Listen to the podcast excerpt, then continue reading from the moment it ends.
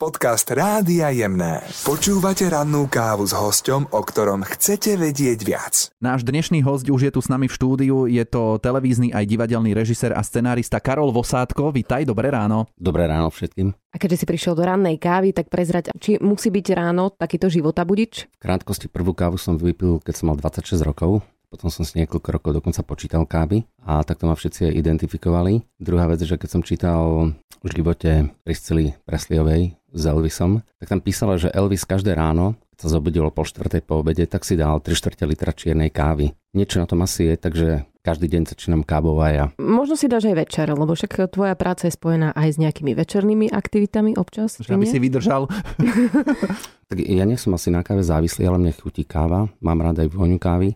A musím povedať, že na mňa to asi nepôsobil, lebo ja si dám kávu aj o jednej v noci a dám si to preto, lebo mi to chutí. My sme ťa pozvali na rannú kávu, vidíme, že tu máš vodu, ale tak na tom nezáleží. Hlavne, že sa porozprávame. Začneme asi tým, že či si sa chcel vždy venovať tejto profesii, alebo ako mali klasicky, ako niektorí chlapci mali, že chceli byť, ja neviem, smetiarmi, policajtmi, mm-hmm. že či si aj ty takéto niečo mal. Ja som to mal veľmi jednoduché, na rozdiel od iných ľudí, pretože ja som sa naučil čítať ešte predtým, než som chodil do školy a vyrastal som v Bratislave nedaleko kina Niby, kde som prežil celé svoje detstvo, kde ma pohltili príbehy a od ranného detstva som chcel robiť príbehy. Takže ja som ani nevedel, že existuje funkcia režisér, ale vedel som, že chcem robiť príbehy. Teba si môžeme spájať s režirovaním rôznych televíznych programov, videoklipov, divadelných predstavení, ale začneme predsa len tou televíznou tvorbou a mnohí z nás si pamätáme na hudobnú televíznu reláciu Dekahity, Ja vtedy, keď som to pozerával, ja som si čítal vždy titulky, že režisér Karol Vosátko, odvtedy ťa tak nejako evidujem.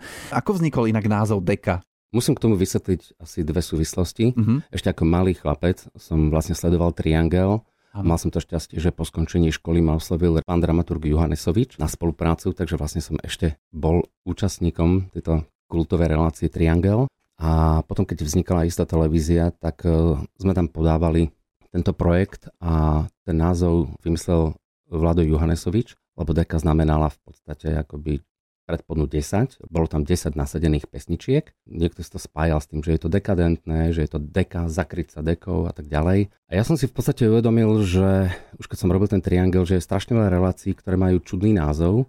Proste, keby sme analyzovali akúkoľvek reláciu, tak zistíte, že ten názov v podstate je čudný a nekorešponduje vlastne s obsahom. No ale vy ste sa vďaka tejto relácii so štábom dostali na množstvo miest, kam by si sa za normálnych okolností napríklad nedostal.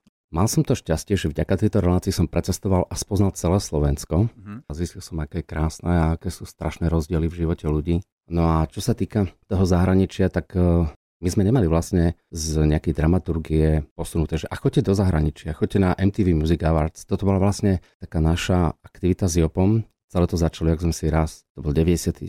rok, myslím, alebo 8. Sme sa pýtali jeden druhého, že čo robíš cez Vianoce? Nič, a ty? Ani ja. Hm. Tak poďme niekam. Tak sme išli do New Yorku. Mm, A tam sme natočili hneď prvé 3 alebo 4 deky na moju vlastnú kameru. On mal svoj vlastný mikrofón a také zariadenie. A vlastne takto sa začala naša cestovateľská nejaká kultúra tejto deky. Takže vlastne pochodili sme celú Európu, Ameriku, boli sme dokonca v v Afrike, v Ázii sme niekde boli. A tým pádom sme sa naozaj stretli so všetkým možným. Skús nám povedať nejaké konkrétne mená svetoznámych osobností, ktoré si stretol. Musím povedať, že tých osobností bolo naozaj strašne veľa. Naozaj boli to od hercov ako Ben Stiller, s ktorým som sa naozaj míňal na záchodoch, cez všetky možné spevácké hviezdy od Bon Joviho až po proste nejakú J-Lo, Madonu a tak ďalej. No dobre, tak e, máš množstvo zážitkov z natáčania a tie zážitky sa spájajú aj s prípravou relácie Pevnosť Bojard, Mhm. ktorú si pripravoval aj režíroval a ty si si vyskúšal aj všetky disciplíny. No pevnosť Bojard bola naozaj veľmi zaujímavá skúsenosť a hlavne bolo to poznanie aj nejakých ľudských možností, pretože tá pevnosť je pripravená tak, že naozaj ľudia pracujú s nejakými fyzickými limitmi alebo s nejakým strachom, s nejakou psychikou. Aj mnohí, ktorí skončili, povedali, že toto bol povedzme okrem narodenia jej cery najsilnejší zážitok v živote. A tým, že ja som tam bol vlastne dva týždne a jeden týždeň som bol sám a som si to pripravoval celé, pozrel som sa na natáčanie iných dielov. S tými francúzmi som si potom prešiel celú pevnosť, oni mi ukázali aj s moderátorom Stanom Pavlíkom, sme si vyskúšali jednotlivé cely, tak e, naozaj som si uvedomil, že keď človek napríklad e, je v kľude. A je to ako v čomkoľvek inom. Že keď ste v kľude, tak vlastne ten výsledok je iný. Keď sa na vás nepozerá celé Slovensko cez tie kamery, tak nemáte ten stres a tým pádom sa mi to všetko darilo. Napríklad v niektorých veciach som bol nešikovný, že som nevidel také tie tiťarné predmety pozbierať, lebo mm-hmm. proste ak, keď hráte Mikado, len na konci musíte zbierať nejaké guličky, alebo čo, tak to mi nešlo. A musím povedať, že je to aj veľmi dobre vymyslené kvôli tomu, že dramaturgicky to človek vie priamo v procese výroby ovplyvňovať, že keď niektoré družstvo nejak príliš moc vyhráva, tak ho viem poslať do nejakej cely, ktorá je ťažšia, kde proste to stiažím tomu družstvu a v tomto je to naozaj dobre vymyslené. Táto pevnosť, pevnosť Bojar je normálne reálna, ale teda, že kde sa to nachádza, že kde by sme to našli, keby si tam chceme ísť vyskúšať tieto disciplíny mm. náhodou? Tak je to na severe Francúzska, je to nedaleko mestečka La Rochelle, ktoré je známe zo štyro, od štyroch mušketierov. Áno. Je to Atlantik, čiže tá voda je veľmi studená a ide sa tam loďou. A to je zaujímavé, že vlastne keď tam človek ide, tak v podstate na pravej strane najprv stretne, ida cestou, taký malý ostrovček, kde bol Napoleon v úplne prvom vyhnanstve. Je tam aj taká atrakcia, že dá sa ísť proste naozaj do domu, ktorý je ešte zariadený. Aj som sedel na posteli, kde mm-hmm. spával Napoleon a tak ďalej, čiže mal som zážitok. A vy idete loďou ďalej ako sa plavíte k tej pevnosti, tak asi po 10 minútach vidíte najprv malú bodku, ktorá sa zväčšuje a pred vami je počas ďalších 10 minút obrovská pevnosť, ktorá je vlastne obklopená oceánom a dokonca aj vlastne termíny natáčania keď robíte nejaké zábery, ktoré sú nad vodou, alebo že sa lezie, také tí skalolesti, ktorí lezú po obvode z okna do okna, tak v podstate tie termíny sa robia podľa toho, či je príliv alebo odliv. A boli niektorí ľudia, tie známe tváre, ktoré tým, že sa približovali k tej pevnosti, si napokon povedal, že je, že som sa aj na toto dal. Mm-hmm. Musím povedať, že naozaj, že všetci, keď idú, veľmi sa tešia, sú veľmi žoviálni, majú brutálnu energiu, ale ako sa približujú k tej pevnosti, tak naozaj každý stráca slova, pretože naozaj má pre tou pevnosťou obrovský rešpekt. Je to monumentálny zážitok. Uh-huh. Tak si nás navnadil, že aj my by sme sa tam raz chceli ísť pozrieť, uvidíme. Vieš čo, neviem, teraz ako keď to tak počúvam, ale no. dobre. ale reálnejšie je aktuálne ísť sa pozrieť napríklad do tvojho divadla. Od roku 2015 máš už aj svoje vlastné divadlo, kde v podstate naplno sa môže prejaviť tvoj talent, tvoja chuť písať. Takže všetky tie hry, ktoré sú tam, sú tvoje autorské? Áno. Musím povedať, že to divadlo je naozaj taký sviatok stretnutia s nejakou ilúziou, s emóciami, s nejakými témami. Divadlo vlastne funguje už skoro 3000 rokov a napriek rôznym novým médiám a tomu odsudzovaniu sa ľudí navzájom. Ľudia stále chodia do divadla, čo ma veľmi teší. A mám pocit, že to divadlo je niečo, čo má naozaj význam. Ľudia potrebujú zabudnúť na svoj ťažký život, ľudia sa potrebujú zabaviť, ľudia potrebujú komunikovať svoje životné problémy a toto napríklad nachádzajú v príbehoch, v ilúziách. Teším sa, že mám v divadle partiu skvelých ľudí, ako aj hercov, tak aj technikov, uvádzačky, garderobu. Je to naozaj rodinné prostredie, kde sa naozaj každý cíti veľmi fajn, tí ľudia si navzájom rozumejú. A mám taký pocit, že vlastne taká tá pohoda, ktorá je aj v tom divadle, tak tá sa prenáša potom aj na tých divákov a že tí ľudia tam radi chodia, ako aj naši herci, ktorí sa postavia na to javisko, tak aj ľudia, ktorí si sadnú do toho hľadiska a celé sa to nejak prenesie. Čo sa mi napríklad na tom divadle strašne páči, je vlastne taká vec, že predstavte si, že napíšete nejakú hru, mám tam situáciu, kde si dvaja ľudia po istom čase odpustia. A jeden človek sa prizná v istom momente, že zatúžil ako dieťa po autách s koženými sedačkami ktoré za sociku samozrejme neboli. A potom v dospelosti, keď si odpustia, tak ten jeden bohatý chce tomu druhému kúpiť auto s koženými sedačkami, pretože mu je čosi dlžný, pretože sa voči nemu nejak previnil. Tento človek ho odmietne, odmietne to auto, ale príjme ho a oni sa objímu a odpustia si. A i napriek tomu, že sme to už hrali x krát, i napriek tomu, že to poznáme, tak vždy príde ten moment, že máš na nás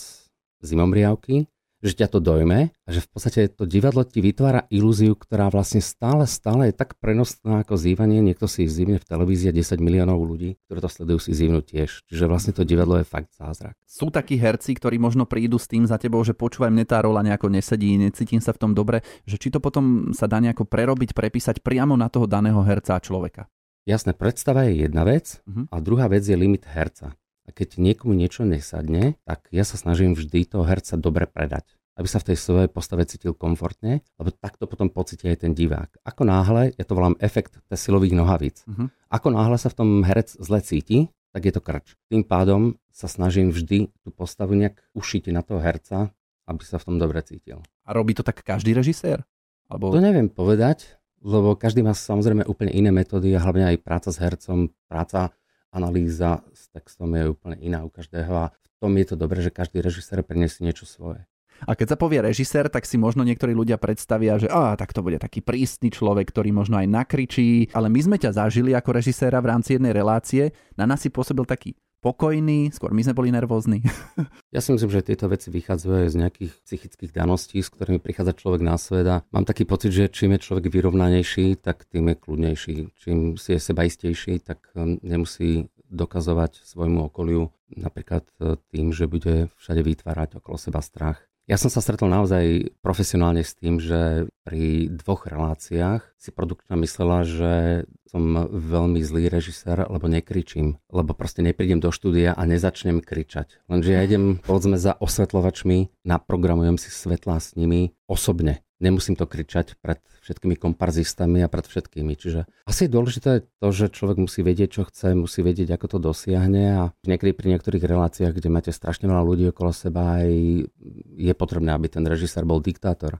Ale napríklad tým, že ja robím aj v malých kolektívoch, robím autorské veci, robím komédiu a potrebujem tých ľudí uvoľniť a vytiahnuť z nich veci, tak v podstate ja ich potrebujem uvoľniť, tak aby to nebrali ako prácu, ale aby sa naozaj na tom aj oni bavili a vtedy z nich vytiahnem to dobré. No a posledná vec, keď je človek ešte aj autor, tak v podstate istá citlivosť je veľmi potrebná. Prenašate to na tých ostatných a v tých malých kolektívoch, ako je napríklad naše divadlo, je to veľmi potrebné. A musíš sa niekedy popasovať s náladami niektorých hercov alebo herečiek? Či aj s týmto dochádzaš do kontaktu? Tak to je niekedy veľké percento práce, pretože naozaj herci majú svoje ega, herci majú svoje nálady, sú svojím spôsobom trochu šialení. Mm-hmm a v podstate častokrát ten režisér je ako psychológ, mediátor, častokrát je hromozvod, povedzme nejakého konfliktu medzi dvoma herečkami a tieto veci treba riešiť. Je to súčasť normálneho fungovania. Režisérske aktivity ti asi zaberajú množstvo času, ale keď už teda máš čas pre seba a na nejaké iné aktivity, záľuby, koničky, tak čo to je? V podstate sa venujem strašne dlho fosíliám, geológii a paleontológii, čo v podstate od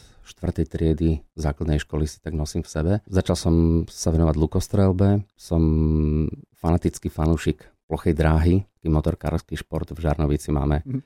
Jedinú meku tohto športu u nás, fantastického svetového pretekára Martina Vaculika, ktorému veľmi fandím a pozdravujem ho. A potom je to samozrejme nejaké čítanie, cvičenie a v poslednom období sa naozaj snažím aj stretávať s nejakými ľuďmi, ktorých som 10 ročia zanedbával. Sme veľmi radi, že si prišiel nám predstaviť bližšie tvoju prácu, že si nám aj poprezrádzal nejaké zákulisné um, zaujímavosti. Karol Vosádko, režisér a scenárista bol s nami na rannej káve. Veľa úspechov želáme. Ďakujem, že ste ma pozvali. Som rád, že som vás videl. Veľa zdaru. Všetky zaujímavé rozhovory s našimi hostiami pri rannej káve si môžete vypočuť aj v podcastoch. Nájdete ich na webe Rádia Jemné.